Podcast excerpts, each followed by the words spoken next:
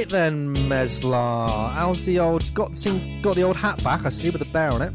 Oh, the old Bristol Bears never, never, uh, never falter the faith and loyalty of a local rugby. I say local. Um, no, you never got, you never give up. You never give up, and they won this past week. So, uh, the Bears we Nope. bite. Lovely. Beers in, beers in then for you. Bears in. Well, there's a there's a there's a see-through liquid in the glass upon my desk next to my laptop right now. So, not not got any of that brown stuff as of yet, but may well later on. The sun is shining. He's got his hat on by the good grace and the goodwill of our Lord and Savior Dave Murray.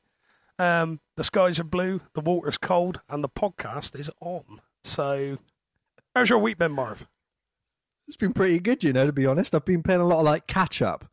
Um, obviously now, like you, delving deep back into full time work and navigating through that. I've only got like a finite work, amount mate? of hours. I do work, mate, and I'm tired, so you know, throwing it Never, back to last never have week. known, mate. You know, Never have known. never you'd never have known because I look so young and beautiful. Wouldn't go Um, that far, mate. But yeah, Wow, you should have just been silent then for that little bit because you know it's true. He just yeah, ah, whatever. But, yeah, I've only got like a finite amount of hours now, so I get home at probably about half past two, wolf down my dinner, which is basically my lunch because I have my lunch at like half past nine in the morning, which is a very Lovely. strange thing to have like Yep. fake meat um, when GMTV should be on or this morning, and then. Uh, by about like three, ten past three, I'm like, right, I've got to like, I'm either straight on the Mac, um, trying to sort stuff out or trying to write stuff, and it's like that to about I don't know eight, half eight, and then I'm in bed by like half past nine, flat out, to then get up and go again. So um, all I all I can think of is all the times, all the days that I've wasted that I was like, oh, I'm just so hot, or oh, no, I'll just leave it to another day. I'm just like, I want to punch myself retroactively. I want to go back in time, not even go back in time, but my fist to go back in time, just punch through all them years. Bang, bang, Can I not just knock you out now as a bit of a like reminder to yourself in the future that things could always be worse? Yeah, very, very optimistic. Well, I'll tell you what, April 12th, is that, is that yeah. when one person can meet another person? I believe it's six people can meet up outside and you can stay in gardens. So bring a sleeping bag, bring a tent, come and kip round mine, good son. Nice. I'll, ha- I'll have a coffee round yours. You can call me a silly goose, and you can knock me out. Yeah. Yep, somewhat along those lines. Anyway, Marv, we have another special episode today, don't we? We got another special episode. That, is that, is this going to be two in a row? What's But going on? before before we do that, we should shout out our patrons, should we not? What, uh, what we've currently got so far?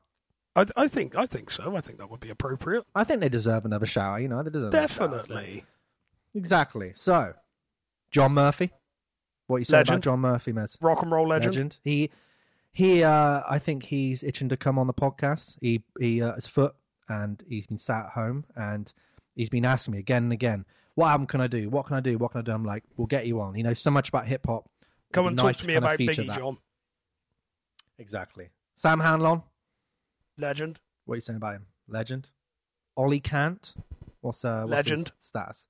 Le- They're all just legends, aren't they? Luke Smith. Legends. I, I have no other word. They're legends. They've they've they're supporting us in our venture of talking absolute nonsense. So I applaud them. absolute nonsense and they're giving up their money to us and we're just laughing at them. We're just like, oh, you silly little, oh, nah. Um, Jack Sharp, last week's guest.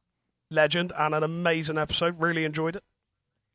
It was really, really good. Yeah, I got a lot of good feedback from it. People said they really enjoyed it. They liked the uh, dynamism of it all. I thought it was a quite a posh word to call Interesting word there. Marv. It's very interesting. But I think what you're trying to refer to is uh, one of the latest patrons that we have, who I can see his face right next to uh, right next to yours. Yeah. and his name is Oshin O'Grady. Legend. How are we doing, Oshin? Doing great, man. Thanks for having me on. Woohoo! Yay! I'll be uh, Oisin today, but I'm Ushin Ah. in Ireland. You know, if you remember. Yeah. Nice. I like it. That's just reminded me of um, My three-year torment. we we all met at university, and um, every single lecturer we had, guitar lecturer or anything, you be you go through the register. It would always come to your name, and it would be different every time, wouldn't it? Yeah. So Yeah. can you remember kind of the the most infamous ones that you got called? Yeah, of course I can. Oh my god! Like there was o- uh, Ocean was the most common one, just in good old. yeah. yeah. And then there was um, Oisin. Oh yeah, Yeah. Oisin. O I S I N because that's how it looks. Um, there was Oisin, and then oh yeah, the best one Oisin. I'll never forget it, boys. Oh my god! Like Like, like surely the yeah, do you remember that guy? It was um, A good one. we had him in third year, and um, I used to always have to say, uh, "Think of Charlie Sheen." Oh, Sheen. Do you remember? Do you remember him? You remember he had quite a nasally voice, and we had him for quite an important lecture. Was he the one? I Was he the one of- that sounded like um, Mark Corrigan? Yeah, I think you're bang on there. Absolutely dead on. Yeah, Um, John, Johnny, Johnny Vistic. Yeah, oh my god, that's him. Well, um, if you're listening, if you're listening, Mister Vistic, you have a lovely voice. There's so many different nationalities living here, so surely my name shouldn't be that weird. I was just like, "Come on, lads, I'm only across the water." you know? apparently it is. Oh dear, funny so, yeah, times. Um, yeah, we we met at university, but kind of give us a rundown of your musical kind of life. Like, where did it start? How has it kind of brought you to where you are today? What you're up to today? Just kind of, this is your life. Go for it. no pressure. Oh, this is my life. Um, well, my name is Oisin O'Grady, and I was actually born in London. Uh, lived there till I was six. Moved over to Ireland, and um, I actually grew up listening to not to sound so ter- stereotypically Irish. Grew up listening to a lot of trad, traditional Irish music, because my dad was a musician and he was well um, acquainted with the uh, traditional Irish scene. Uh, he was going to a lot of uh, sessions in the pubs. Well, my mum as well. She sang as well and played the bones, and um, that's how they met actually. So I I used to go to a lot of trad sessions when I was very young, and um, I actually you know, but to be honest, I, I don't think I actually liked music per se until I was like a lot older. I remember hearing something on the radio like um, "Smoke the Water" or something, and I was like, "Oh, I really like that guitar." You know, what's that guitar sound? Um, I'd ask my dad, and it's like, "Oh yeah, that's a that's rock and roll um, music." You know, it's like, "Oh, okay." And I didn't really go down that avenue straight away. I actually started playing the banjo, playing trad songs. Um, and yeah, I did that for like a year or two, I believe. Um, I was like nine or ten at this stage. And I actually was really into Star Wars, like Star Wars Lego and everything. And I actually um, learned the Star Wars theme Nice, nice. by ear on the banjo, and um, yeah, I, and I had so much fun just playing. Do do What what age were you when that was? Um, yeah, like nine or ten kind of thing. but that's yeah, really, that's amazing. lear- learned it by ear. Like I, I only know know now how unique that was. Um, as you know, when I went to BIMM, not even uh, like people at that level could uh, learn by ear. Um, the simplest of things. So that was quite unique. I suppose it was just seeing my dad playing uh, for years and just hearing so much music. I was able to. I had a vocabulary from the get go. So when it came to playing an instrument, I had that vocabulary to go and grab um, melodies from. Like I could remember the melodies so well. So translating to an instrument was no problem. Um, shortly after that, I started playing uh, the Star Wars team very quickly on the banjo, so it was like dung dung dung dung dung dung dung, and um, yeah, so I got a great kick out of playing very fast, and for, uh, so the next thing was, I suppose, Guitar Hero. Um, that happened, and like it was massive uh, in the mid two thousands kind of thing, or well, this is late two thousands. 2008 or actually 7 or something like that and uh, my friend Aaron Flynn uh, who I'm great friends with to this day got Guitar Hero 2 and uh, loved that game then Guitar Hero 3 came out and that's when I started hearing all these classic rock songs for the very first time, and I just I don't know where I would have been exposed to it otherwise. Yeah, and uh, learned one um, by Metallica. Um, actually, I started going to guitar because Aaron also started. Well, he went and got lessons first, and I was like, "Oh, I, I want want some guitar lessons as well," and uh, started learning one, and I was able to fill in bits that I wasn't taught in the lesson, like the the lead clean part, Kirk's um, kind of twiddly, kind of medieval sounding lead parts. So that was great. Um, then me and Aaron and a few other mates from school uh, played in various different metal bands over the years with loads of different names, um, honing our craft, trying to write new songs um, and do covers as well.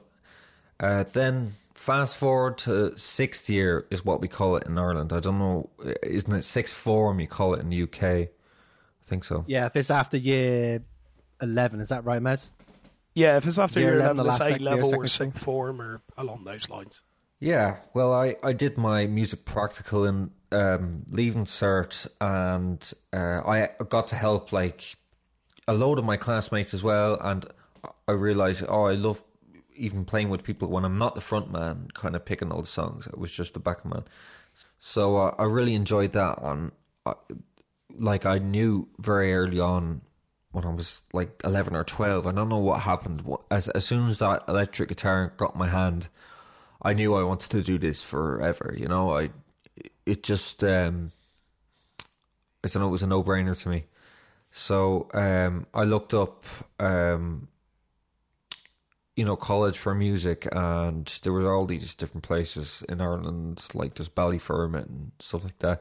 But I came across BIMM, and um, it's the name has changed now as Br- British and Irish Modern Music Institute. or Some of that has changed so Yeah. much. Well, uh, it used to be Brighton Institute of Modern Music, and um, I was looking um, at all the videos there, and I was like, "Oh, I wish that there was something like that in Ireland." But uh, lo and behold, I saw there was a Dublin branch, and I was so excited. I was like, "Oh my god!"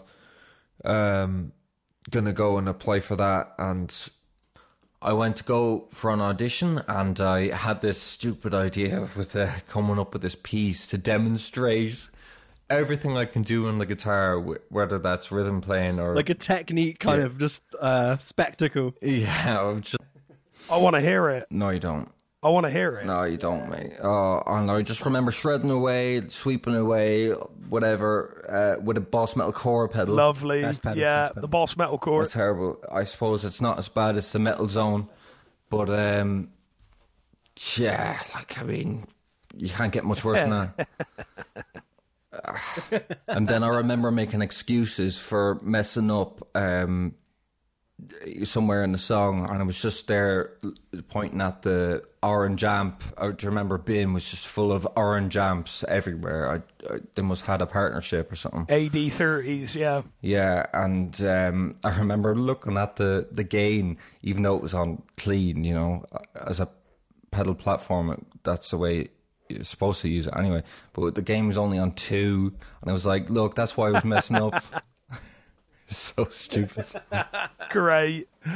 Oh, all the cliche mistakes you make when you're a young shredder. Too much gain, too much treble and bass, scoops, uh, mids, oh, all that. I was just, ex- I was that stereotype. And trying to play Yngwie Malmsteen on an SG, I'm sure you remember. Oh, yeah. Yeah, yeah, it was bad. but I did well on the theory side of the exam, like uh, playing an E major chord uh, in a few positions on the neck and what chord or what scales to play over each chord and um, stuff like that, basic ear training kind of stuff.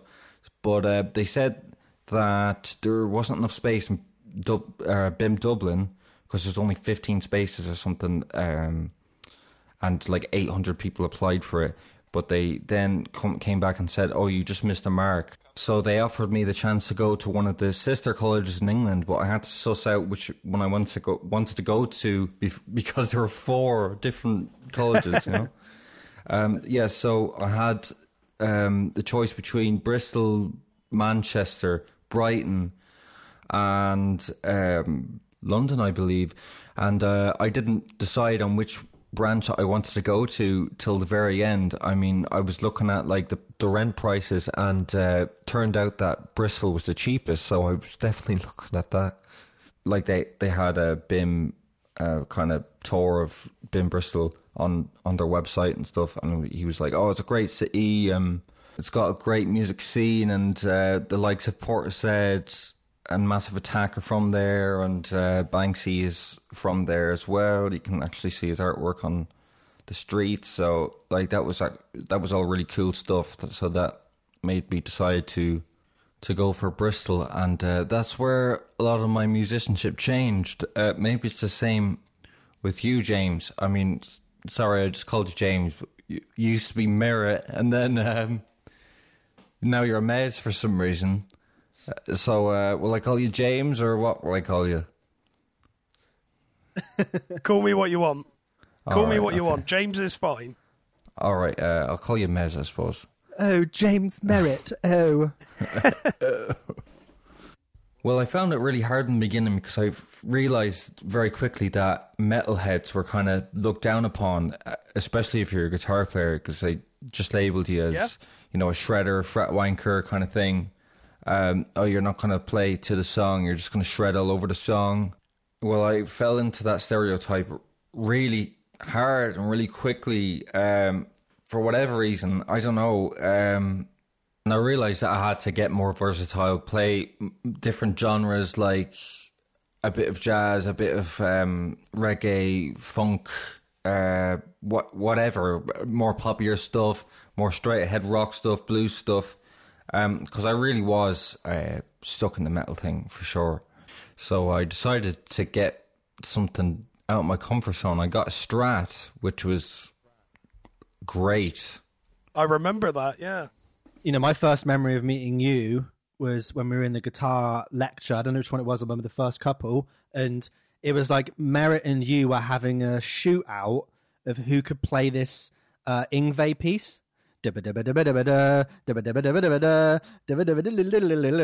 I just remember you were playing it, and then Merritt was like, I think you like half knew it, and like it was almost like Oshin was like teaching you, but then you're both kind of weirdly battling because of that, like you said, the the shredder kind of metal, uh, cat like guitarist kind of thing where.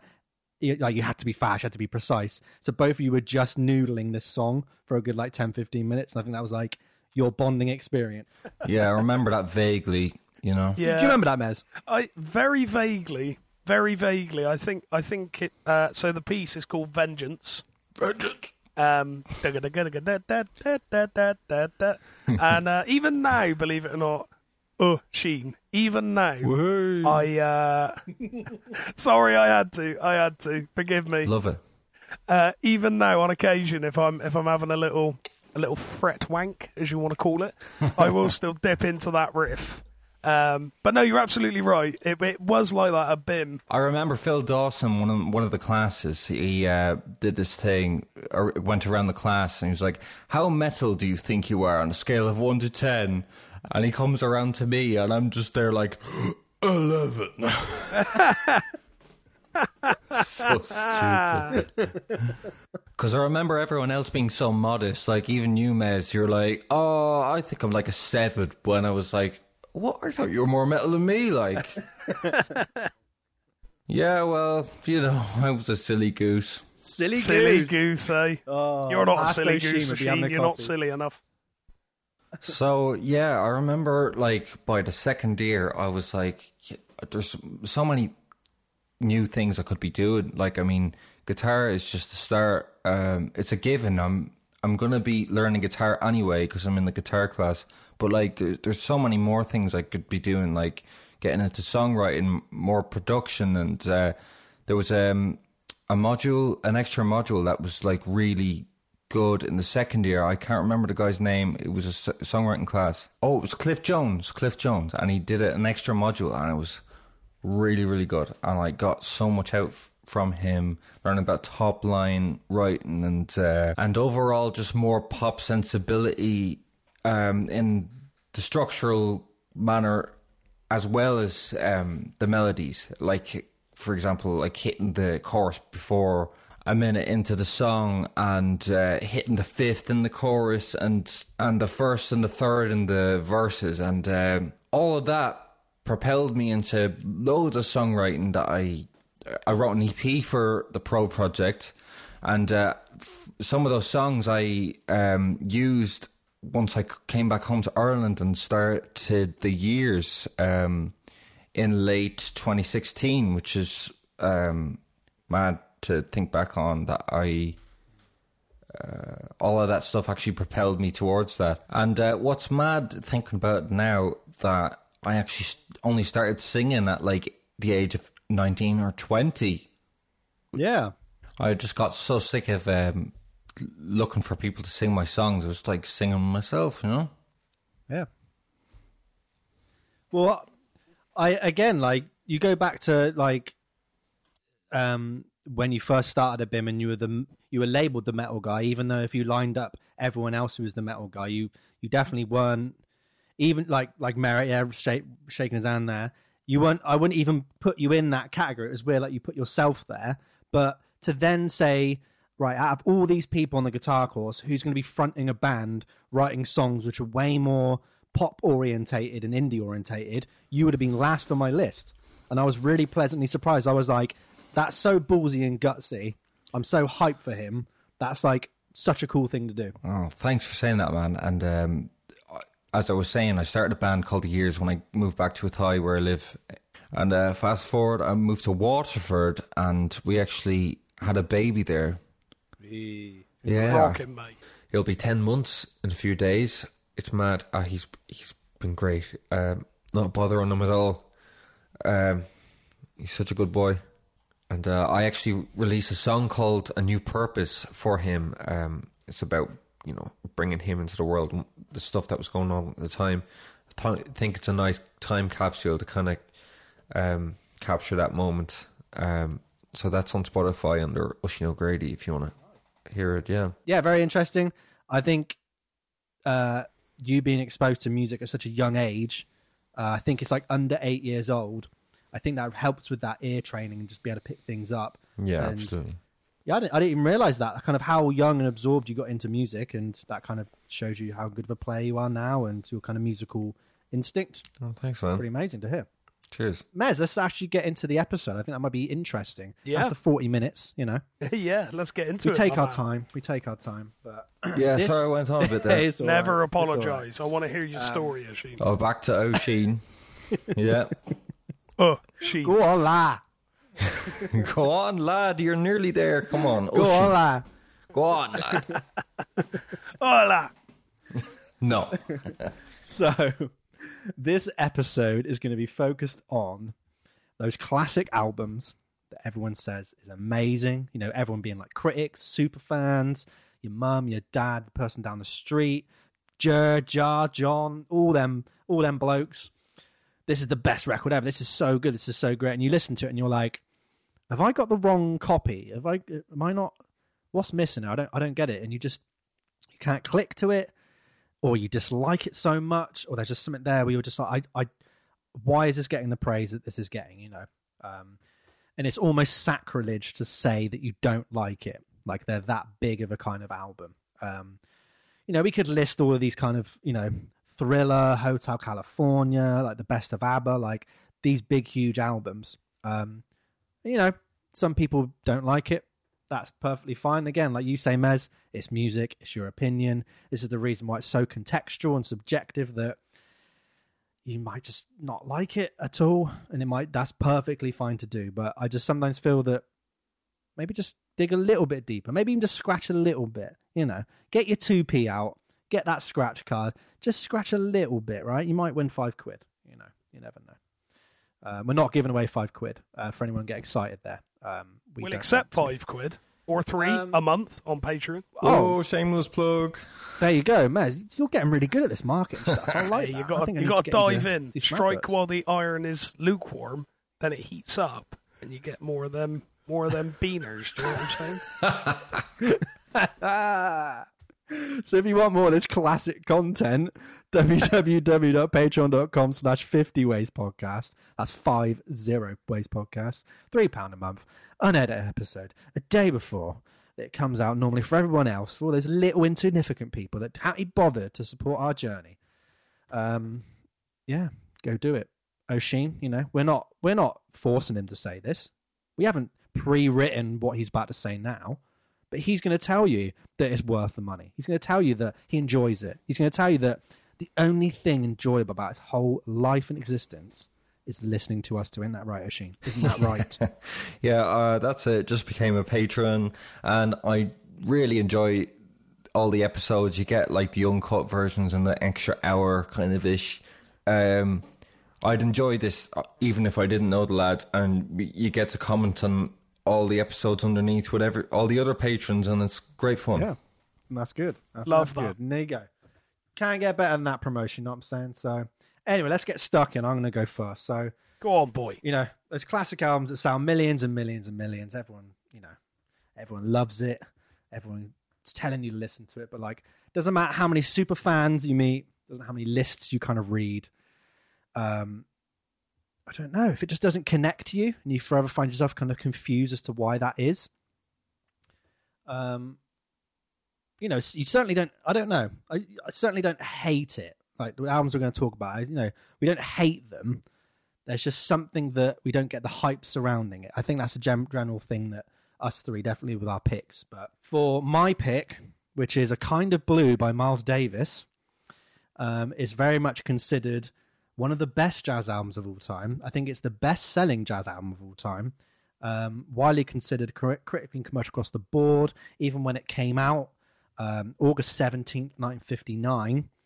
Apparently, people were lining up around the streets just to buy it, which was maybe possibly unheard of for a jazz record. It, I know it's a classic album. I know it, it's pinnacle. I know it's peak. Every time I listen to it, I can never remember it. The only track I can remember is the first track, which is So What? Is that correct? That is the only track I can remember. Ba-dum, and that's it. I, I, I, going through my notes as I do. I try and make loads of notes. I must have listened to it about four times five times round, and even then, like it just I don't know what it is. After that first track, second one comes in. If I try to remember what it sounds like, it's my what my, my impression of jazz music be if I had to kind of quickly, I don't know, make something up. Um, I just put down some like nice brushy kind of drums, some like nice piano stabs, and then just some like weird trumpet over the top. Not saying Miles Davis is weird trumpet, but like I, I, I don't know what it is. I just try and try and try and try and try. The only other thing that stuck, which uh, I was at work and it took me probably about five minutes to actually get it in my head, was the trumpet riff in All Blues. Um, but I think that's the only reason why is because that is like a bluesy kind of motif that he's playing. So it was easier to kind of grab from my kind of memory. But I don't know what it is. Now, I do like jazz it'd be a stretch to call me kind of a connoisseur of jazz music. Um, you know, I can't list all the subgenres. I can't list all the kind of pe- the people who are like the top of their game. I love Dave Brubeck. I like his piano playing. I connect with it so much. Take Five. I. It's just one of those songs from my childhood that I just knew. It was just a song I just knew. I don't know how. Um, and Blue Rondo à la Turk. Um, I just I did that for I think one of assessments at university and just fell in love with it even more. Django Reinhardt, again got obsessed with him. I was thinking, how can this guy who's got two workable fingers play so fast, and I could have nine fingers and still not be able to, do, you know, play as good as this guy. Um, and really, and again, it was one of those things where the more I listened to the music and then learn how to play it, it made my listening experience even more enjoyable. Um, the a kind of blue just doesn't. It doesn't get my beans cooking. It you know it doesn't put my tent up. It doesn't get this doesn't make the sun put his hat on Mez. You know It doth that's what it does for me. it doth butter no parsnips. There you go. My parsnips have been dry, all right, for a long, long time. I've said it, all right? I've said it. I don't like a kind of blue. Cancel me, hate me, shun me. I don't care. I've but been trying. my I've been trying So, for eight years, mate. yeah, I'm. I'm going to go out on a limb here and say I'm kind of in the same vein as Marv with Kind of Blue, um, but the appreciation I have for it is is boundless. And on top of that, I think the fact that you've said that the second track, the only way you can kind of remember it and equate it is just how like jazz sounds. Isn't that like a hell of a compliment to to Davis anyway? Because if the only way you can hear um, a Miles Davis track is how jazz sounds, if you like, does that not mean that put him on some sort of pedestal in terms of like this is how good he is? He he gives. Um, I'm going to try here. Sorry, I'm, I'm. The more I speak, the less it makes sense.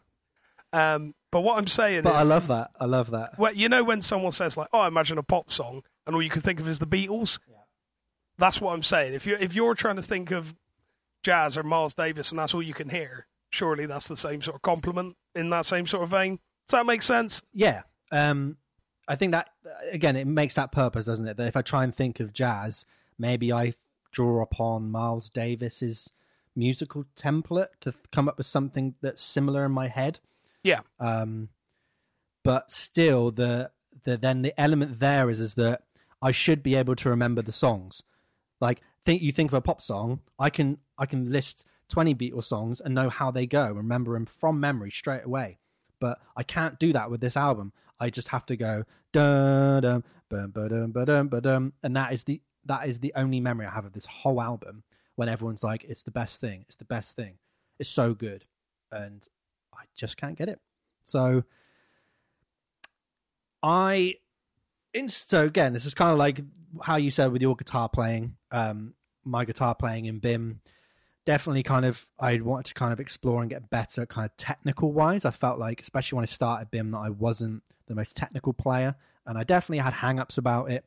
Um, I know that my theory was good, and I know that my chord knowledge was good, but I kind of wanted to be flashy without being flashy. You know, have all the technique down and maybe just know that I could, if I want to play any genre or any piece of music, I could do it, at least to a proficient kind of standard. So, um, my second year of uni, I, I was kind of, um, you know, our worlds involved pretty much warm ups, spider exercises, scales, modal playing, drop two chords, you know, listening to new and exciting bands, asking other people, what's this, what's that, going to gigs. Like, that was our lives. Like, just I just remember the handbooks, I remember the warm ups. Um, songs you get, you know, little exercise you get on a photocopied bit of paper every week and learn this, learn that. Um, it was strange to think like you got not got forced to learn like play guitar, but like it was kind of some people would hate it. Yeah, I, I like one friend there, which we'll, we'll leave him nameless. I remember him saying, "Oh, I've had to play guitar for eight hours today," and I was like, "Yeah," I was like, "That's great," but he hated the fact that he had to play guitar for eight hours. So you you went either way. You went either way. Um, so yeah, it was definitely a far cry from my kind of like John Frusciante, Chili Peppers kind of copycat and denial that I was before BIMM. Um, and then even while my music taste was quite was more varied and eclectic than most of kind of my skateboarding friends, um, that only kind of stretched to rock and hip hop. So it was nice to be in BIMM and know know to myself like, right, just spread your wings, young Marty. Just spread your wings and soak it all up. Um, so you know, theory lectures with Greg Cordes. That was a highlight of my week sometimes, just to submerge into the mechanics, just to submerge into like how chords work together, how music works. Amazing, you know. Adam Coombs as well. I remember one time he came in and he showed us a Word document and it was just all of the chords that you could play with the note E that had the note E in them. And he said he did it hungover. So he's gone out, party, got wrecked the next day, feeling awful, and his brain has gone, I wonder how many chords I can think that have the note E in them. Like, that's insane to me. That's that's so cool. That's so cool. It's the, really nerdy, but really cool. I respect that so much. Um, this all does have a point. Yeah. This all has a point. So, you know, I was kind of getting bored with all the kind of four minute pop songs and rock songs that I was just kind of surrounding myself with, and I wanted to kind of expand more. So, the Gypsy Jazz study that I did in second year, where you had to kind of research um, the history and play some songs, that was really good, and I really could see my guitar playing get much better. And I just wanted to dive into jazz. I think maybe for the beginning guitar player, you think of jazz as this hard thing, which is hard to play. It's complex music. Um, it will make you better. Obviously, that's the same as any other genre because they have such big kind of degrees of range and difficulty. And again, it's all about how it sounds. Um, so you know, you, you jam along to people. You uh, you know, people like Ben Tunnicliffe, Nick Martin, Lawrence Berglass, like these three people that I, you know, they really were either knew their jazz or were getting into kind of jazz. And these are people that I'm thinking, you know, I'd, I'd be jamming with them a couple of little times or doing assessments. I'm like, they keep talking about a kind of blue. They keep talking about Miles Davis. I'm like, mental note. I should definitely get this album. So, and I was like, this is this is going to change my world. This is going to I'm going to listen to this album, right? And it's going to change my life so much, and my guitar playing is going to skyrocket. So you know, I'm not putting any expectations onto it at all. All right, I'm not I'm not building up at all. Right, remember. Um, there's a quick side note here from Past Marv interrupting the podcast for me, saying you've just finished listening to a kind of blue, and your brain can still only remember the first track. Good luck. So, even at that point. Oh yeah, yeah. So I bought a kind of blue, and um, I remember a lot of bus journeys that I took, and I remember specifically looking at this entrance uh, in uh, the Morrison's supermarket in Fishponds, and I remember it vividly because every time I think of so what, that's that's what I can remember. That's my mental image being on the, r- the right hand side of the bus, looking at that entrance, and you know, I'm very giddy to listen to it, put it on, and even now it's just like that's it. First track, that Morrison's nothing, nothing, and I I listen to it solidly, like every day. I'm putting it on and back and forth from BIMM, being like, I need to get into this. I need to put get this album into my brain. I need to sit down and learn it. I need to absorb everything it's going to teach me. Nothing, absolutely nothing. I've been listening to this album on off for like six years. There's been some days where like every day for about two weeks. Yeah, after so what, none of it sticks to the sides. I have really, really tried. It's not through just lack of trying or trying to look like a poser. I have really, really tried with this album. Um, Oisín, t- please tell me what you think of this album and why maybe I'm wrong. You know, what is my problem? Why can't I remember it? Certainly, I will tell you why you were wrong. he hasn't got it on well- pure vinyl. Yeah, well, we're all human. You know, you like what you like. Uh, You know, it doesn't matter if um, a million people are telling you it's I want to like it. All right. Well, um, like I remember falling into into this as well, where I was listening to it to kind of better my playing, kind of thing, because people in BIMM tell you.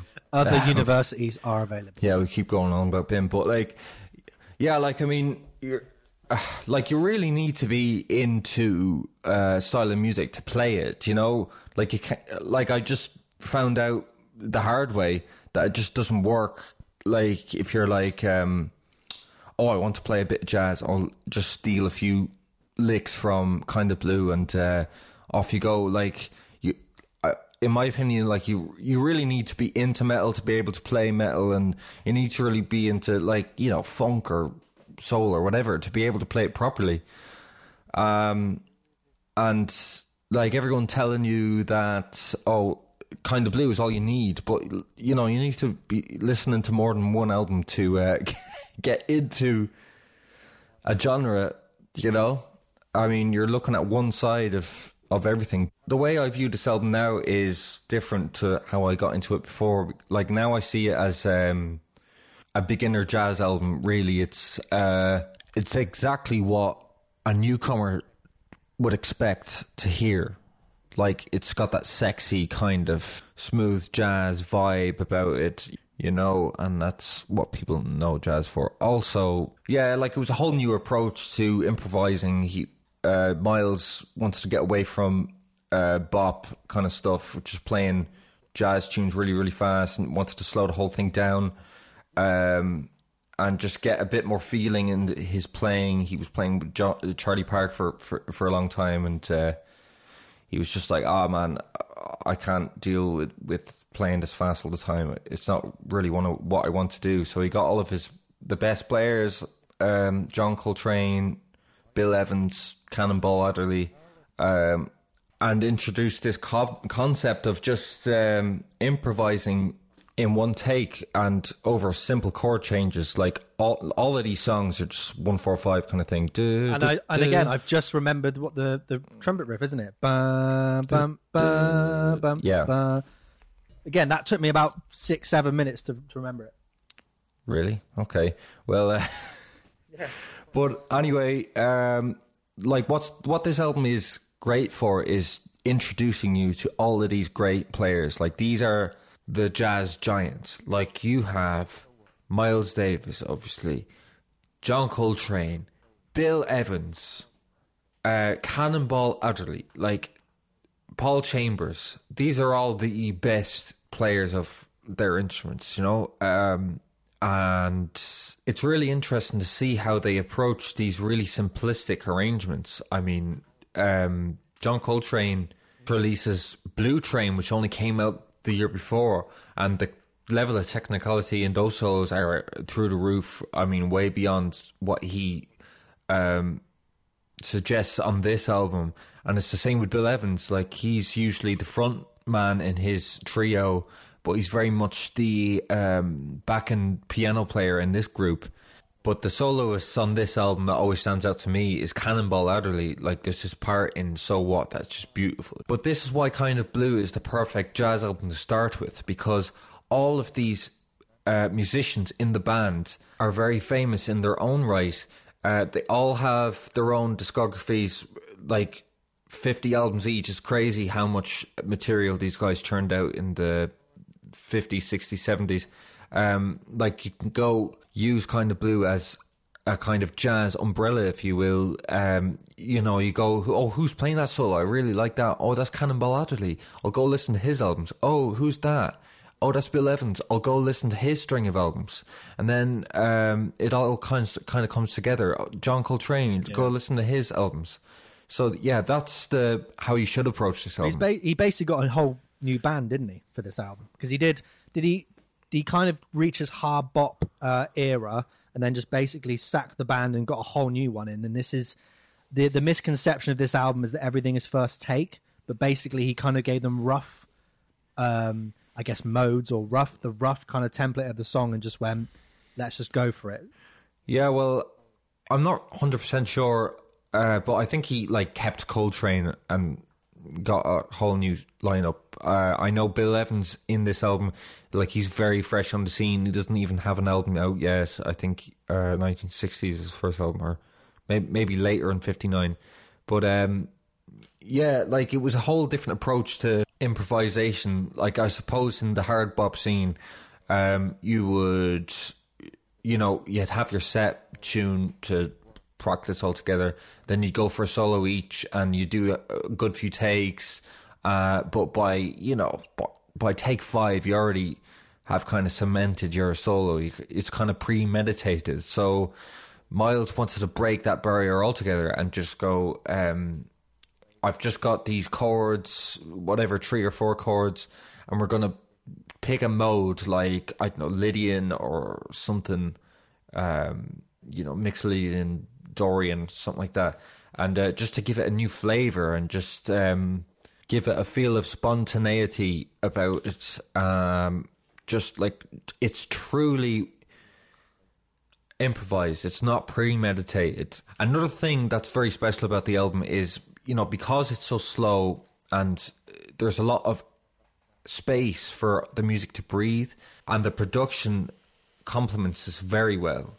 You can hear the reverb trails of the room, the old CBS studio. It was actually a church converted into a studio. That's why it's got such a lively kind of um reverberation. And you can, like, they definitely have room mics blended in in the Could mix. you compare? I I maybe compare it to like the Frank Sinatra big band kind of recordings of that time. Yeah. where everything's quite luscious and those really Disney esque kind of string uh, arrangements. Like I definitely had that vibe every, time I listened to it. That's the production style that I have in my head. Well, I knew they were all great players, but to maybe view this album as a launch pad to go in to listen to the other people's work, maybe I would then come back to this and go, well, I, understand now how the piano playing maybe isn't as frantic and as complex as before, and that he's holding back and all this space, and oh, that's classic Bill, that's classic Winston, you know, all these kind of things. Um, but yeah, yeah, I definitely think I should. I think the two things that I kind of try to pinpoint with maybe why I didn't like this album was that maybe it was too connected to my guitar playing and my theory knowledge, like mindset, that kind of overshadowed my enjoyment of listening to it as like music for consumption. To switch that part of my brain off and just listen to it as music. And the second thing, or the biggest thing, is probably when pressing play for that first listen on the bus, that my expectations of this album was like so incredibly high and heavy, and what it should do for my life as a musician, as a person, that even if I remembered the album and it stuck in my brain and I really liked it, it would still fall under the weight of my expectations. Yeah, well, when you put something up that high, it can never deliver, can it? Really? But but if an album like this, that's the best-selling jazz album of all time, and all these things, I think of it like Merritt. You haven't spoke for a while. I want to get you in the action.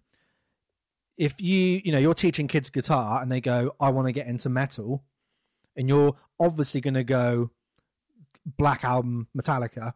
This this will do it for you. This album will get you in. You'll go further back in their catalog, further forward. You'll find other bands, but this album is solid gold. It's got absolute staples in it, which you're guaranteed to love.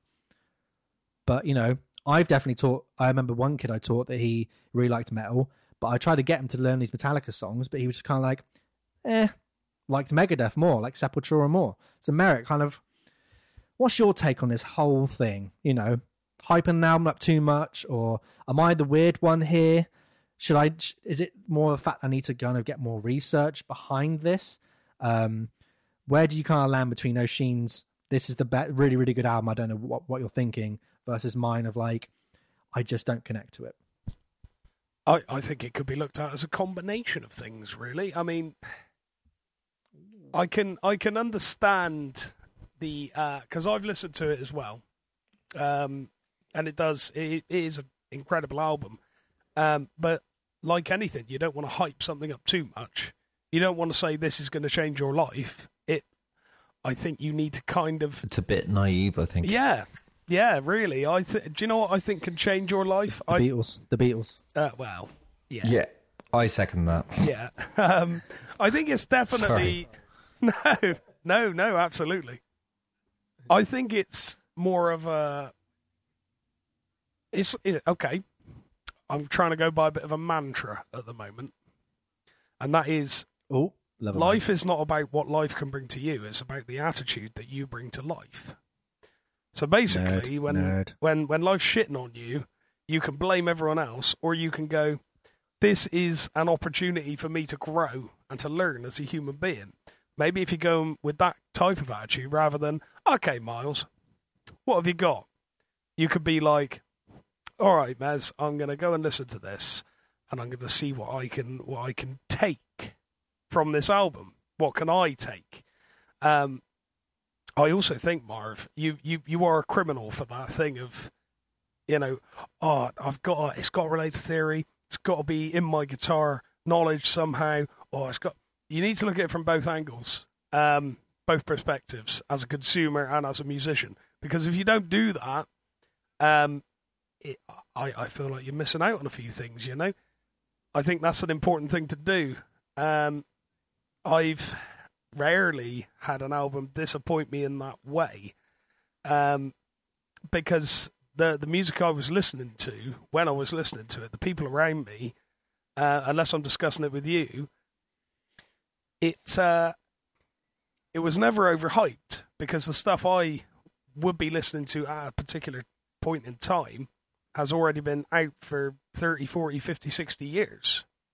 So I'm consuming it now and I don't care what the hype is. If I want to listen to it, I want to listen to it. If I enjoy it, I enjoy it. If I don't, I don't. Um, like you say, with the with the whole opinion thing, and the whole not stupid, but the whole silly argument of, oh well, music is expression and expression is art, so you can't necessarily just call something crap. There's got to be a reason for it. Um, multiple angles you could take there, multiple.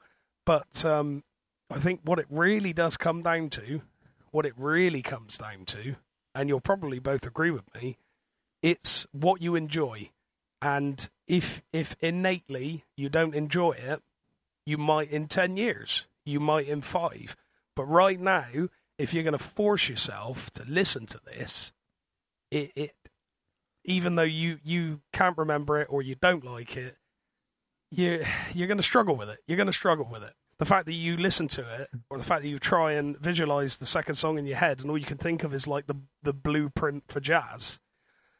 Um, I think that's kind of cool in itself because you're you're thinking of Miles Davis, and all you're thinking of is jazz, and I would imagine that's something you seem to know more about it, Oisín, than we do. Um, I, maybe that's something he'd be really happy with. The fact that you're trying to think of a song off his album and all you can hear is jazz. I am jazz. Also, I'm not singling you out. You just seem to know more about the dude than we do. So, Definitely.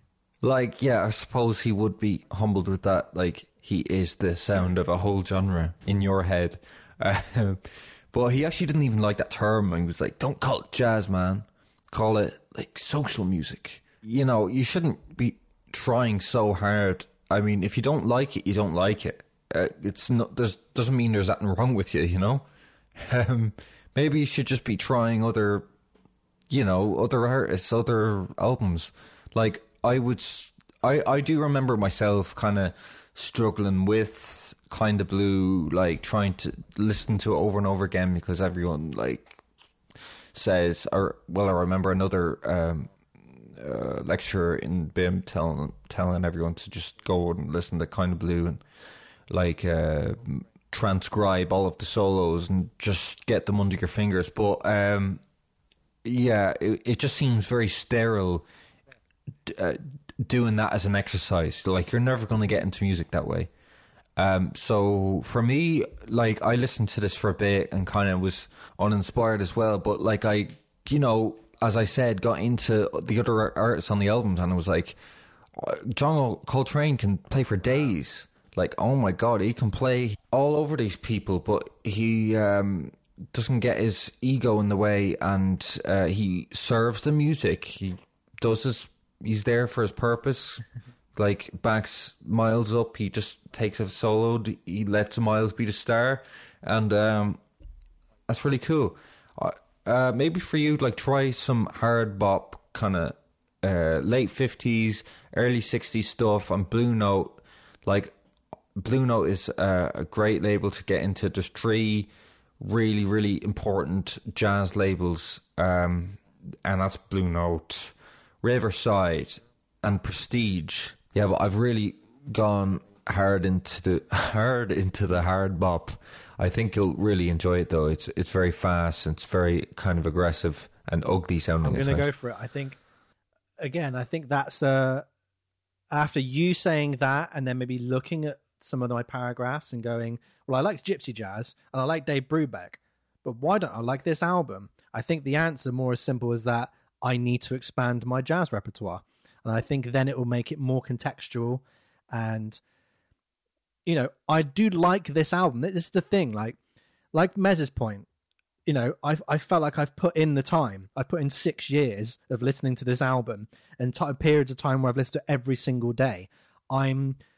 It's not that I dislike it when I finish listening to it. I just get a nothing response, and usually that's reserved for albums I don't like. That I'm just like, I could I could happily never listen to that again. But like, part of me wants to listen to this. I keep coming back to it each time and there's just nothing there. So maybe it's the fact that yes, I may understand it from a theory perspective and as music goes in form and structure, but maybe from in the jazz world, it's just such a drop into a whole umbrella of jazz that maybe it's just too much to comprehend at the time, you know? So maybe I need to jump on these playlists, get in there, and maybe it will start sticking.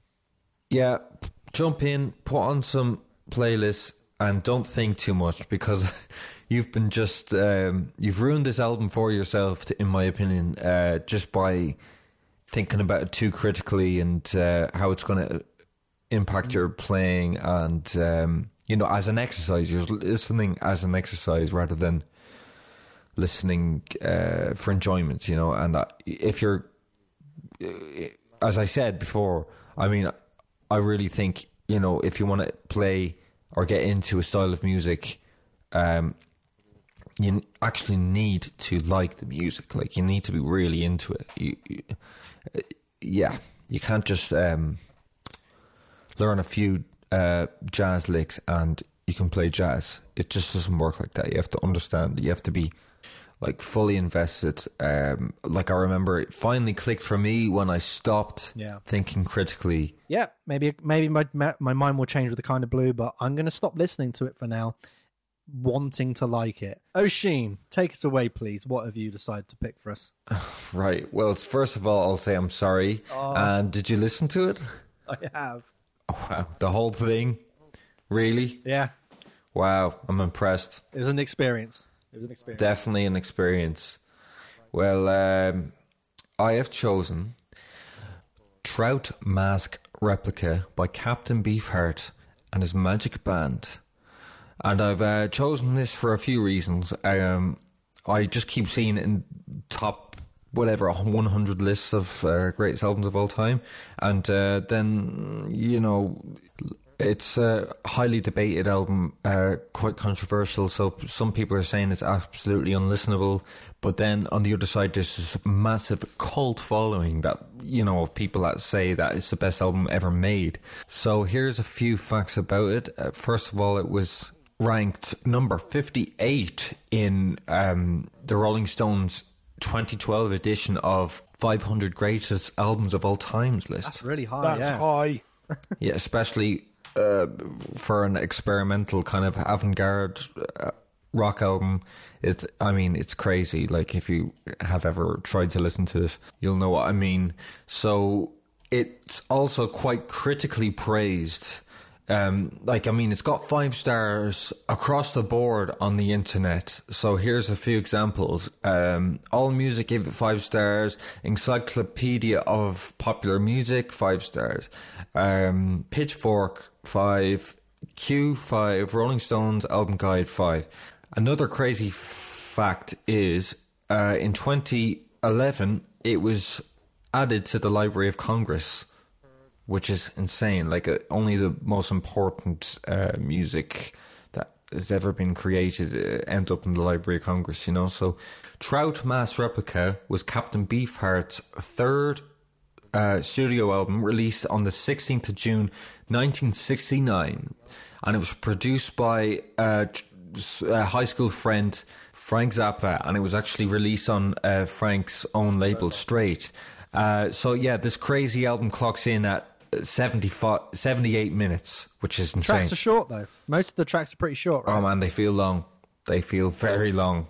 And that's 29 short tracks, so, you know, it all adds up.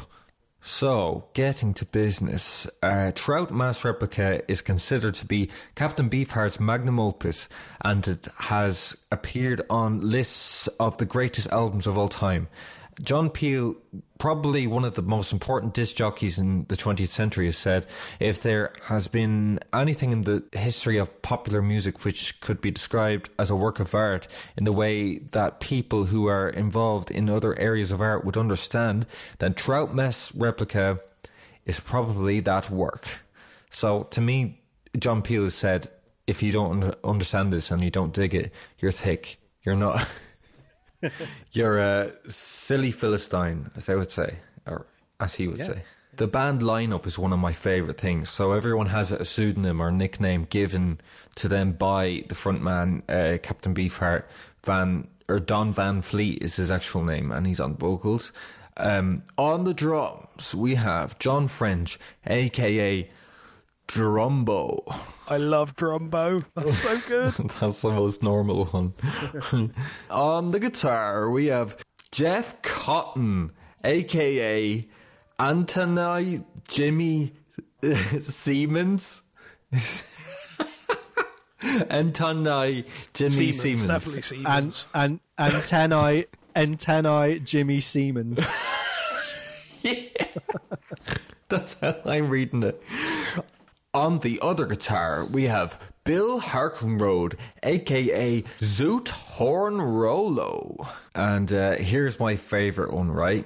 Um, on the bass clarinet, Victor Hayden is the mascara snake. That's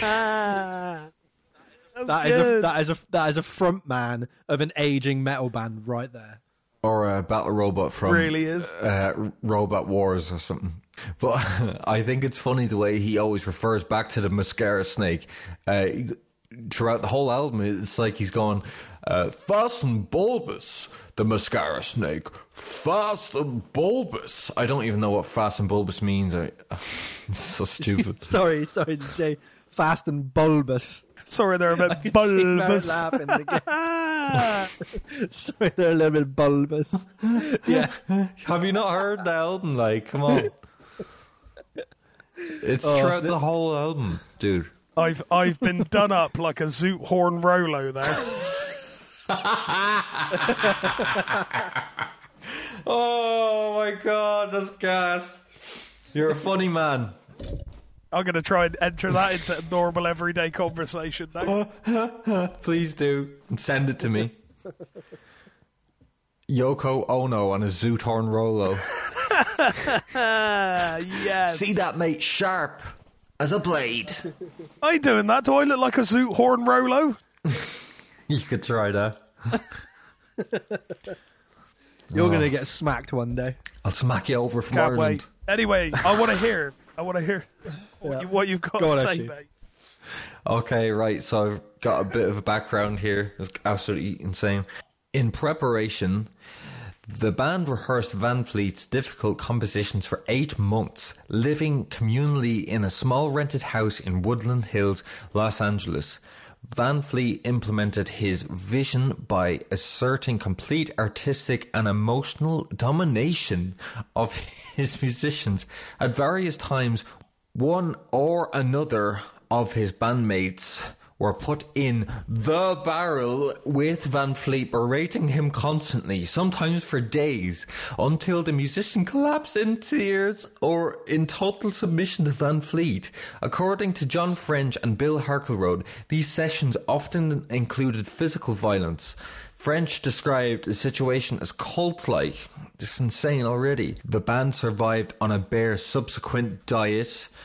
Drummer John French recounts um, living on no more than a small cup of soybeans for a month. At one point, band members were arrested for shoplifting, with Frank Zappa bailing them out. A visitor described their appearance as cadaverous, uh, and they looked in poor health. Uh, band members were restricted from leaving the house and practiced for 14 hours a day. Um, Van Vliet once told drummer uh, John French that he was diagnosed with paranoid schizophrenia and he w- would see non existent uh, conspiracies that explained his behavior. So basically, he uh, didn't want to take any medication for his schizophrenia and just uh, took it out on everyone else. Uh, but there's a funny anecdote from this uh, interview with all the band members. I can't remember which band member it was. I think it was one of the guitarists. But he was told that he was locked in a, a cupboard listening to some um, some ex- obscure artist for I don't know five hours because uh, Beefheart said you've listened to the Beatles, you know what middle C is. Um, so now you have to go and cleanse yourself of C. You know C. You have to stay in there until you don't know what C is or whatever. Oh my god! Like, I can imagine that? That is absolutely insane. Like, there's no wonder uh, the music came out sounding like this. Like, but w- what is strange is that the the first album, "Safe as Milk," is a brilliant R and B kind of rock album. I really recommend it. Like, it doesn't sound out like. Uh, Trout Mask. So, uh, in all honesty, I've never heard this whole album. Uh, I've I've tried so many times. I've switched off after Frownland, but uh, I tried to document my first listen, like you did with uh, the John Lennon album. Oh, the Plastic Ono yeah, band. uh, I really liked the way you Yeah, did it. It was yeah, really funny. Um, so, Amazing. yeah. I want to hear it. oh, so Frownland. Oh my god, right? Let's hear it. Um, Polly, polyrhythmic patterns that don't go together. Every instrument is playing a different rhythm, very complex nonetheless. The vocals sound out of time. It's strange that the lyrics uh, amongst the madness are about happiness. The mix is awful. No separation between any of the instruments. It's even hard to hear the bass uh, apart from the guitars.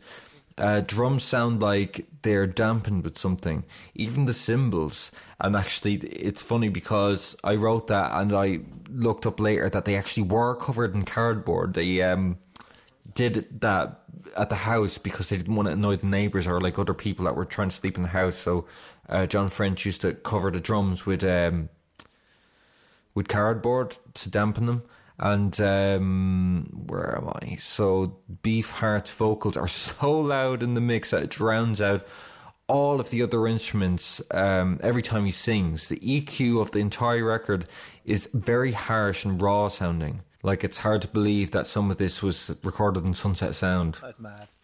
yes. So the um, second song is called "The Dust Blows Forward and the Dust Blows Back," and it's such a strange little unaccompanied poem with very lo-fi uh, sounding uh, production. I believe he just recorded this on like a a little crappy tape player and started splicing um, bits together.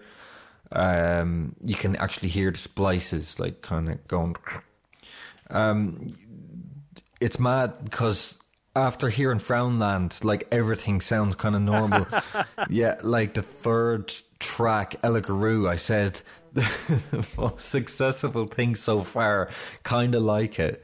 So like it's kind of uh, readied me for the whole album. The the first track, the next track, uh, Blues. Um, though it's weird, it's, it's, he's got this uh, lyric, Dachau Blues, those poor Jews. Um, talks about World War Three and all. It's just mad, mad lyrics. Um, for the song Hair Pie, I wrote free jazz nonsense instrumental track that I wrote. I think I'm starting to get it, but I'm only 13 minutes in. I can't believe there's another hour of this. oh, hell on earth, honest to God. And then Moonlight on Vermont, next song, more polyrhythms in time for the most part. I love that for the most part. Yeah. Like once you start to hear a bit of a rhythm, you're like, oh my God, I'm back to normality. I can do this. Um, then I wrote, I, am trying to pay attention to the lyrics, but everything is just so distracting. Uh, Kupakar, kind of our more craziness and a dotted rhythm. I'll have that. I'll have that. Uh, instrumentation is now more conventional, I said. Like, I probably felt a bit of a rhythm and I was like, oh, that's okay. Wait.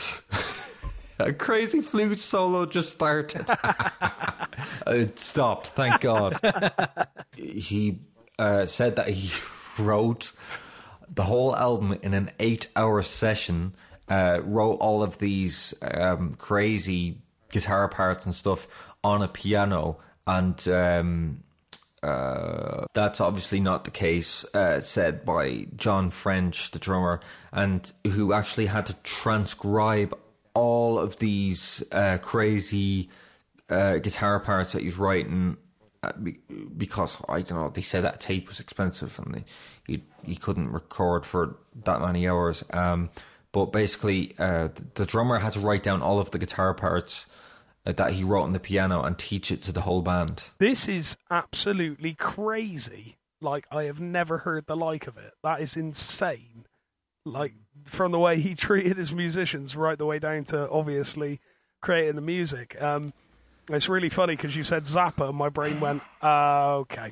Yeah, but you know, we we Like- know we're gonna be. Yeah. yeah, like you see Zappa as like a super obscure kind of artist, but like this album makes him look like Justin Bieber, you know? like it's Zappa is so much more accessible than the material on this work. Like if you uh, go on YouTube, I mean, there's so many people that are absolutely fascinated with this album, like the complex um, arrangements and the, the polyrhythms, and um, I mean, it is impressive when you look at it as a an exercise, um, but you know, all of the musicians are clearly talented. Like it is hard to replicate. Like um, I I haven't found a single video of them play um, uh, Frownland live because I suppose it is just that hard. But you know, at the end of the day, it doesn't matter how arty it is. Um, I mean, it still has to be music, doesn't it? You you have to be able to listen to it, and it's just a mess. Yes, I quite agree I, with you. I completely agree. I completely agree. I think um, there's there's having fun with experimenting and trying new things, but then if you're putting something out as a product, you know, like like we said on the last podcast, like art when sold commercially starts to become a product and it gets ingested and then it becomes your album because you own it. Um, it does sign kind of I don't know, it tickles your kind of brain, but I think the it's almost similar in vein to this Miles Miles Davis thing where you know maybe I don't you don't know enough about it or the things around it. And if you come back to it it starts clicking. But I think maybe a good question that's come up from this is that um you know music is just organized sounds. It's just sounds we already have in our lifetime and people have just put them together managed to record them somehow and they just make some sort of uh musical sense or things that kind of make order in our brain. So really, if you think of like normal music, you know, normal songs, and then the most avant-garde experimental stuff you could ever think of, that both have the same elements that they are sounds and noise put together. Where really is that middle area, that grey area, that tipping point where it starts to go from you know, quote unquote, unlistenable avant-garde noise music, noise art to it being music, to it being a song. You know, like I really want to like this album because it uh, addresses a lot of things I like about music. I mean, you can hear that it's humans playing their instruments. I mean, most of this was uh, recorded live in studio. Like, I mean, there's so much. Um, when you turn on the radio now, everything's quantized, it's fixed to a grid, everything's perfectly in tune. Like this is kind of anti that. It's like as far as away from that as you can get. Like the vocals were actually recorded um, in a vocal booth, but with no headphones, uh, just a bit of bleed from the control room through the glass. So you know, I, I do respect that creativity and that kind of authentic uh, approach, but I just you know, it's But hard. I mean, again, that's another good point. It's humans playing music. It's unedited. It's as it is, and that's something to kind of behold. I mean, obviously it was '69, so you didn't really have the essence of like computers and gridding and auto tune. But you know, songs like this or albums like this, to me, I guess I can connect to them more than when I listen to, you know, the auto tune pop you get today because I don't know what it is. Maybe the way my brain maps out those songs, I can just already pick the tempo up and then the keys there, and then you hear the auto tuning, you hear the sampling of the drums, you hear, well, that's a copy and paste job. I know what this lyric's going to be, I know what this melody's going to be, and that just deflates everything. Whereas this to me is For me, I can even see the plugins in my head, what they're doing. Yeah, eg- exactly, exactly. I'll pose this to merit then. So something like Captain Beefheart with this Trout Mask Replica versus Don't Worry Kyoko, where you had a very visceral and negative response to that. But I would argue that Don't Worry Kyoko at least has structure, at least has maybe um, the musical templates of what you would think a song would have. It has some sort of semblance and it's performed live, regardless or not. But what's your take, Merit? What what? How would you compare those two songs? How would you compare these two things? I think either way, you're going to have a very, very organic experience. It's uh, especially with don't don't worry, Kyoko.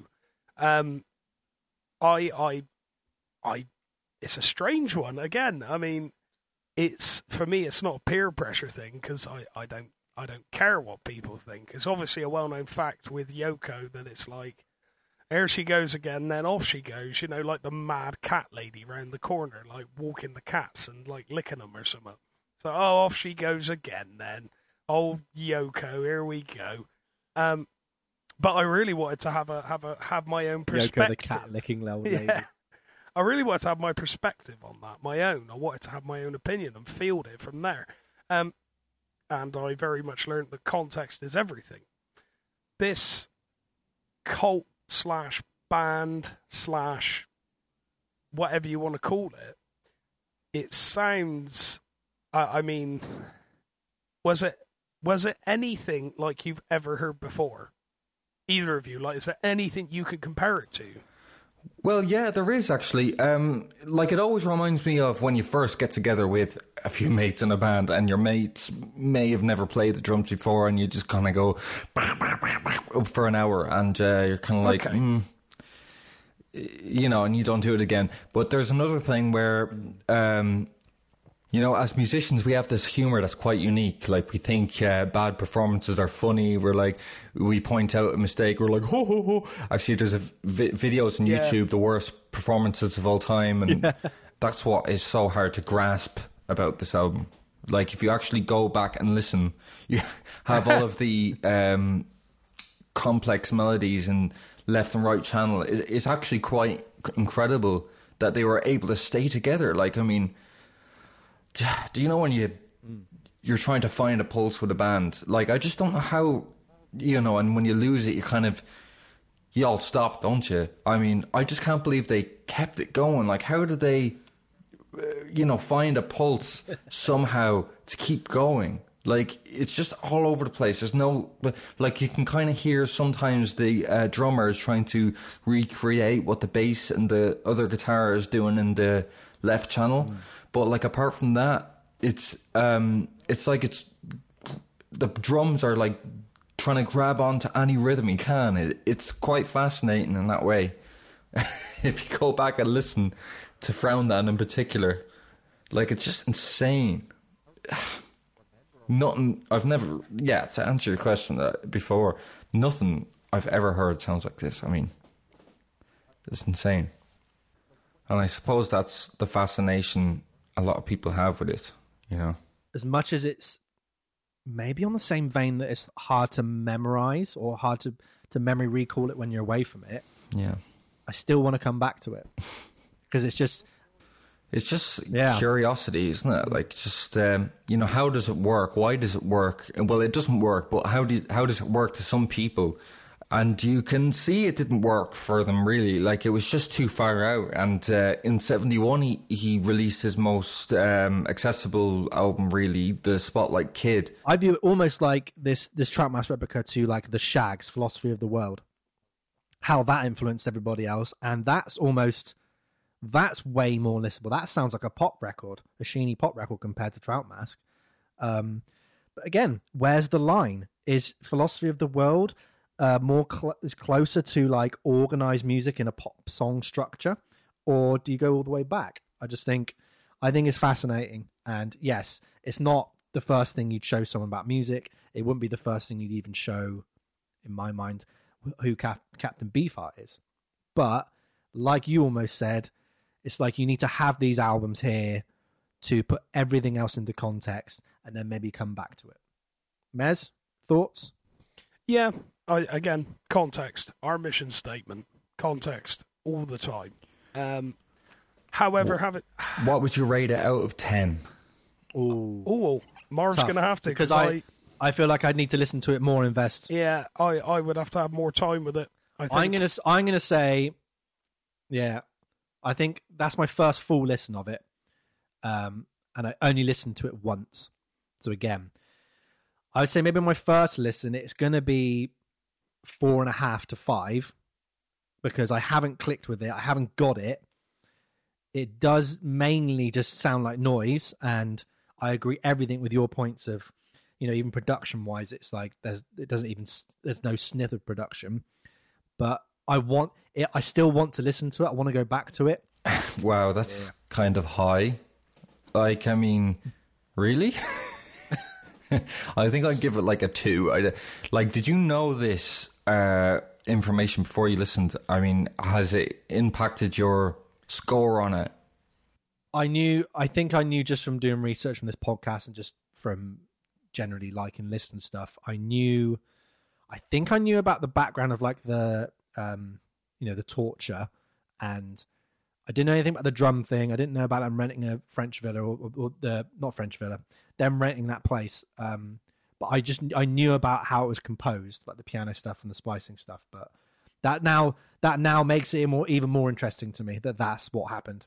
It's almost like the recordings you are listening to are really the the the the main event is actually what happened during recording. It's like this is that was the experiment. This is the results from it, and that's pretty fascinating. Yeah, you wonder like did the rest of the band know the actual result, how it was going to sound? Listeners, if you've listened to these albums, um, tell us what you think. Please DM us. Please comment.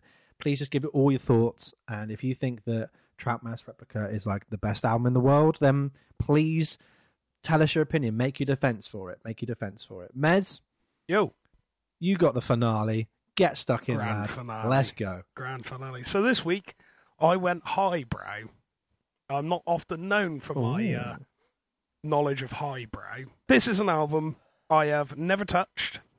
I was familiar with the cover for years and years and years, not familiar with a single note of music off it. Um, the kind of um, I don't know, the people who were kind of into more complex pieces of music at uni, at college, were into this album. So I thought I've I've never really made much effort, but I have heard snippets and I am aware of relative a relative member of this band. So I'm not going to tease you anymore, listeners. I'm going to tell you what it is. This week I listened to In the Court of the Crimson King by King Crimson. Stellar album. And it was released on the 10th of October in 1969. As I'm sure most people know, it's progressive rock. Um, and when it was released, it hit number five on the UK charts and number 28 on the US Billboard. So, when I first looked at the track listing, I saw the longest track was 12 minutes long. Now, to me in 1969, that seems incredibly lengthy. Um, so right off the bat, I was like, this album's going to drag, and it always tends to be a running theme. What did you listen to? It's either Rush, who got people into prog, or King Crimson. There's two sort of things, and guitarist Robert Fripp is already like highly, highly respected within the musician and guitar community for for the like techniques the man practically invented. Um, he, he, he's an incredible musician, absolutely fantastic. There's, I, I would never argue that. In fact, yeah. So, my first impressions, as I've already said, it seems quite long. However, despite the fact I'm going to openly say I couldn't get into it, despite that, it does contain some incredibly well written pieces of music that are weaved within songs that have movement and depth. Um, but I would absolutely, without a shadow of a doubt, cut the length of most, if not every single song on here. Um, I, I can see what they're doing, and it's very, very clever. In fact, I'm so glad you brought up Beefheart, especially that album, because I feel like this feeds back into it. Um, it is clever. It's very, very, you know, it, it, it invents a lot of things, but for for whose benefit is is basically what I'm trying to get at. Um, yeah, the length it, it's it's a big downfall for me. Not only would I change the length, but I would rethink a lot of the instrumental sections. A lot of them. Wow. There is a song on here. There's a song on here called Moonchild, um, which perked my interest. Perked, peaked. That's the word I'm after. Um, it's the fourth track. Yeah, it's called Moonchild, and the one I listened to is titled "Including the Dream and the Illusion," which tells me those are separate pieces of music that have been put into that song. Uh, it's also a namesake of my one of my favorite ever Iron Maiden songs. Go and listen to Moonchild; it's great. Um, and anyway, that is the one that's twelve minutes twelve seconds long. Uh, the first two minutes twenty are great. I think it's a really, really well written two minutes twenty.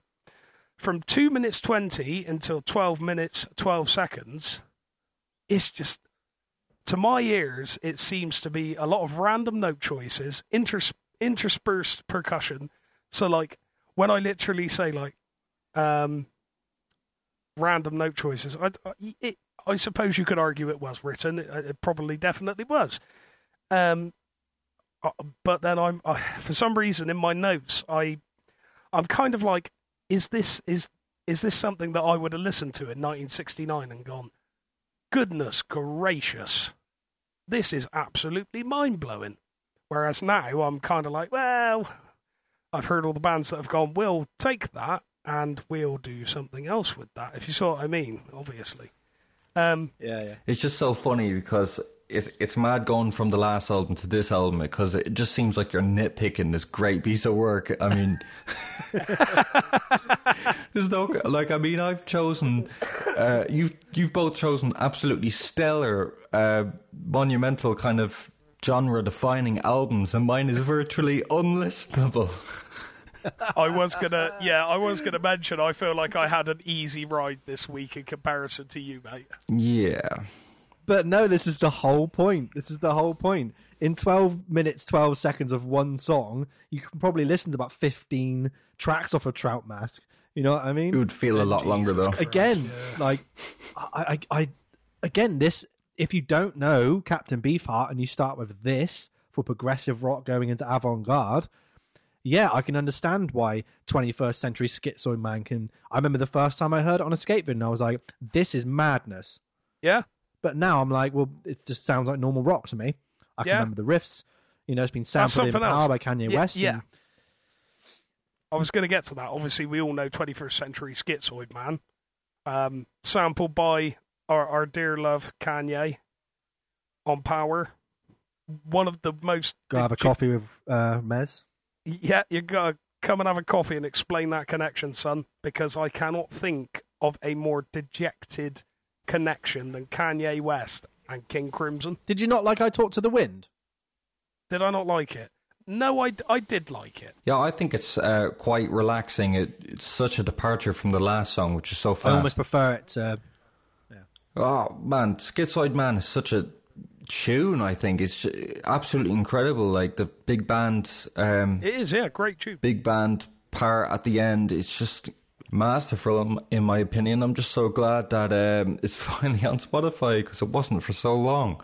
Um, but for me, there's three absolutely stellar tracks in this, which is Schizoid Man, Epitaph, and Court of the Crimson King title track.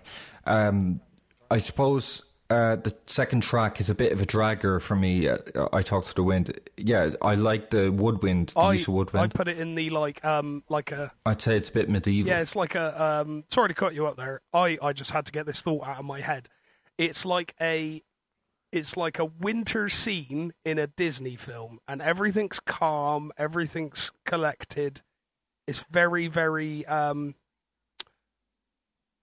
it- it's very there I'm trying to sorry it's very like so at the end of Schizoid Man you've got the like frantic um oh it's it, it's not S- takes you into the next act. I feel. yeah, you've got that very frantic thing, and then it's very, very calm.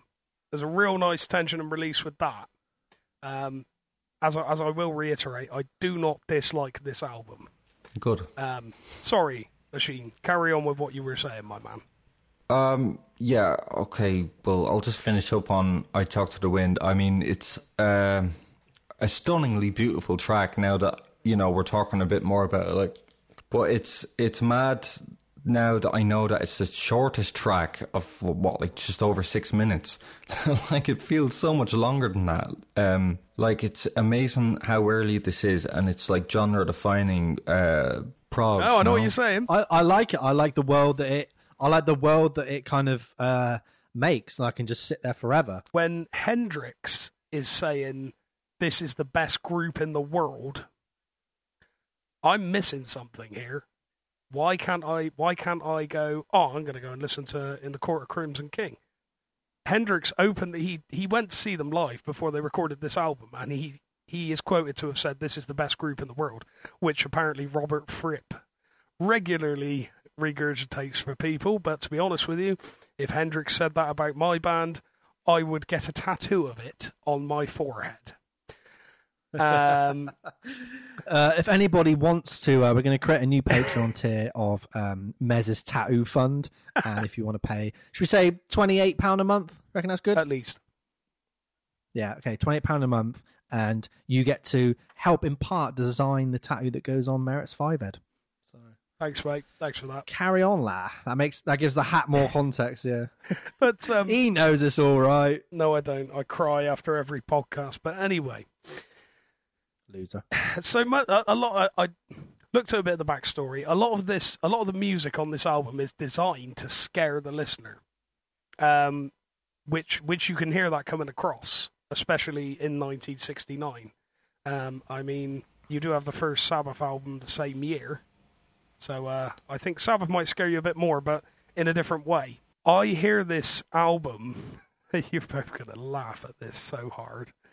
I hear this album as um, to my mind it's definitely more of a piece of art than a consumable piece of music but that's not to say it can't be appreciated as both go on laugh it up boys Oh, go on here we go God. She can't believe it. I can see the despair on his you face. can't believe it maybe i'm just too used to to pop music right. I'm just, I'm really surprised. Um, you mustn't have heard a whole, a whole lot of Trout Mask. There's no way. Because, i uh, haven't though i'll be honest that's why i Oh, say i need no. more time with it Uh, okay, well, I'm quite surprised because I thought this would be quite up your alley. I mean, are you into um, progressive metal and um, Dream Theater and Tool and the like? I mean, this predates all of that. This is that their granddaddy. Um, like, uh, you know, you talk about the kind of progressive structure and how you can't get with it, but I thought you would have been more. You, uh, I thought you would have been used to that kind of thing. oh i'm i'm i'm i'm not arguing with you i just struggle to Yeah, get fine. with it if you like Uh, there's no arguments here, but uh, what did you think of Epitaph? epitaph Yeah, the third track. I three, yeah. i can't remember it Oh, to put it bluntly. wow.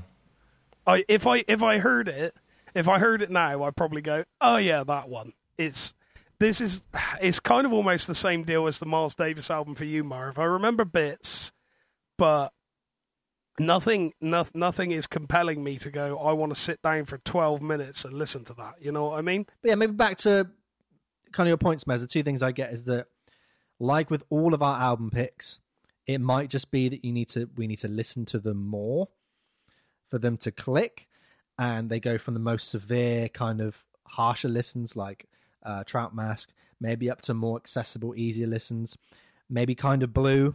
I would say kind of blue and in the Court of the Crimson King are both big giants in their respective genres. Both uh, were the cornerstones of that style, and you know everyone started copying it, or everyone started kind of viewing it from there. So maybe it's just a, a listen. You know, you just got to keep on listening to it. But maybe, maybe. it's mad yeah. that these three albums, these three albums, you know, these three albums share that common theme of they maybe challenge your, they challenge your preconceptions of what you think music should be to varying degrees, and also that maybe the the if you're less experienced or not less experienced, if your scope of music listening tastes is quite thin and narrow, and and even just to a few bands or even a few genres, I can see how all three of these albums could have the same effect in someone. They could go unlistenable, don't get it completely.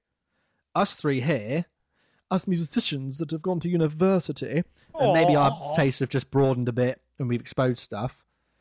Then things like for me, Court of the Crimson King, it just sticks. It, I get it. It sounds like normal music to me.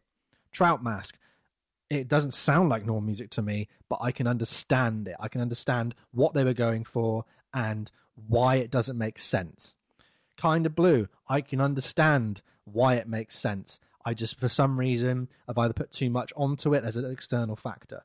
And that goes around and around. Like, our opinions of these albums would completely change. But to, you know, to eight, nine year old Oisín playing the banjo, the Star Wars, you chuck any of these albums at him, I guarantee you'd be like, I, I don't get it. Yeah, I don't get it. that's a great point. You know? Would you would you agree? Don't judge him so closely. Absolutely. he might I mean, yeah, none of these albums are uh, albums that you would gravitate towards when you're first getting into music by any stretch. Uh, Even Yeah. though even though it's very accessible, right? yeah, I mean, like even I remember hearing Pink Floyd, uh, "Dark Side of the Moon." Um, ah, what was I like twelve or something? And I just wasn't ready for it. You know, you learn to appreciate like all sorts of music when you get older, especially if you do a degree like yeah. us. So so imagine so imagine take that same model then. Imagine twenty years from now, everything you're gonna achieve in music, um, and you go back to Trout Mask, wow. like even 10 years I, I know i've done it with albums i can't list them off my head but then you go back and you go i get it it makes so much sense you know um, i feel like every each one of these albums does that and that's maybe why they're being brought up as classics you know maybe it's just the fact of you got to wait for a certain time in your your life to get it Yeah, Yeah. Like I would, that happened to me with Dark Side, but uh, I mean, would I don't think I'll ever listen to Trout Mask again. Will you? i think i would i think i would i'm de- i'm definitely going to listen to it this week i've got um, Power to you. I've got Friday off, and I'm gonna I'm gonna listen to it more. And I think I need to, I'm gonna listen to Miles Davis stuff as well, and well, not Miles, uh, more jazz stuff, and just Whoa. I'm I'm just gonna submerge myself in it. I think. Merritt, what your what your what your kind of again, you don't you're like with me with the kind of blue. You don't hate it, you don't dislike the music, you just don't maybe get the hype surrounding it. Um, so like, what's your kind of takeaway with this album? Where are you gonna like leave it in your musical kind of world? What with uh, Court of the Crimson King? Yeah, I want to spend some time with it because I really feel like I could get on with it. The only times I really didn't get on with it were the bits where it was like it'll it'll play the main chunk of what I would call the main chunk of the song, and then you get like a bit of silence, and then there'd be like "Da-da, da-da-da-da, da-da, da-da-da-da, da-da-da-da." Like that's so surprising to me. Um, I- I thought this would be right up your alley. Uh, Like, I mean, you're into prog metal, and um, you know the likes of Tool have like real jammy moments uh, where they play with you know different time signatures and just kind of uh, repeat the same patterns over and over again in a different way. And Yeah. um, like I think that predates all of that. I mean, uh, go back and listen to like epic, the epic sound of the mellotron and uh, underlying all the instruments and the like. This album is so much more um, accessible than most prog. I mean, the songs are actually catchy. Like I can remember them so well. two tunes for the playlist. Schizoid Man, just because it's well known, and I feel like probably potentially the easiest one to get into. And I'll say Moonchild because it's the longest one. It's kind of hard to stick with at points, but I it is still worth a listen. And over this week, I am going to listen to Trout Mask and this one again, and I'm going to try and just sort of not. I, I, I can't force I'm giving you Coltrane. Coltrane as well. God, you're filling up my schedule. Hey, I'll I'll I'll take in the Coltrane. I'm, I'm gonna I'm gonna get kind of blue maybe a couple of times, and I'm gonna get some blue note stuff. Yeah, good. That's gonna be Um, my task. We've all got our picks. We've all got our picks, and that'll be a great time to kind of uh end, isn't it? End. So that's been very very enjoyable. I've got a lot of nourishment from that. yeah, Uh, thanks very much to Oisín. thank you, You've legend. been great. You've taught us quite like so much. Yeah, absolutely. thanks for having me. Thanks for having me. Definitely, we want to have you back. Great, I'd love to. Um, like even if I didn't know you guys, I'd be listening to this. Like it's right up my alley. This Awesome. That really does mean a lot. Yeah, Thank you that's very great, much. man. Um, thank you. So no problem, gents. Keep it up.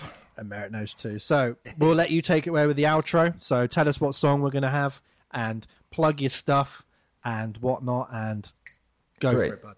Thanks, man. Uh, this is I Just Want to Kiss You by The Years, and we released this on our um, EP from 2018. It's on Spotify uh, to listen right now. We're, we're currently working on stuff. We might release a second EP. Um, we've been talking about it for ages. Uh, we haven't done that in a long time. We just can't wait to get some new music out um, later this year, hopefully. And uh, we're on all the socials Instagram, Facebook. Uh, I, I'm also doing my uh, Instagram videos, Oisín O'Grady music. Uh, and I'm doing my guitar lessons. Um, and I'm starting my new website soon. So there you go. Nice. We'll put your links below and stuff. And um, yeah, have at it, la. You know what I'm saying, Bjor? I know. See, I'm fluent already in Irish. I know everything. Right, me old muckers. Right, mate. How's it going? Right, get pint of cider. I'm James Merritt, the Bears. The Bristol Bears. See you later then.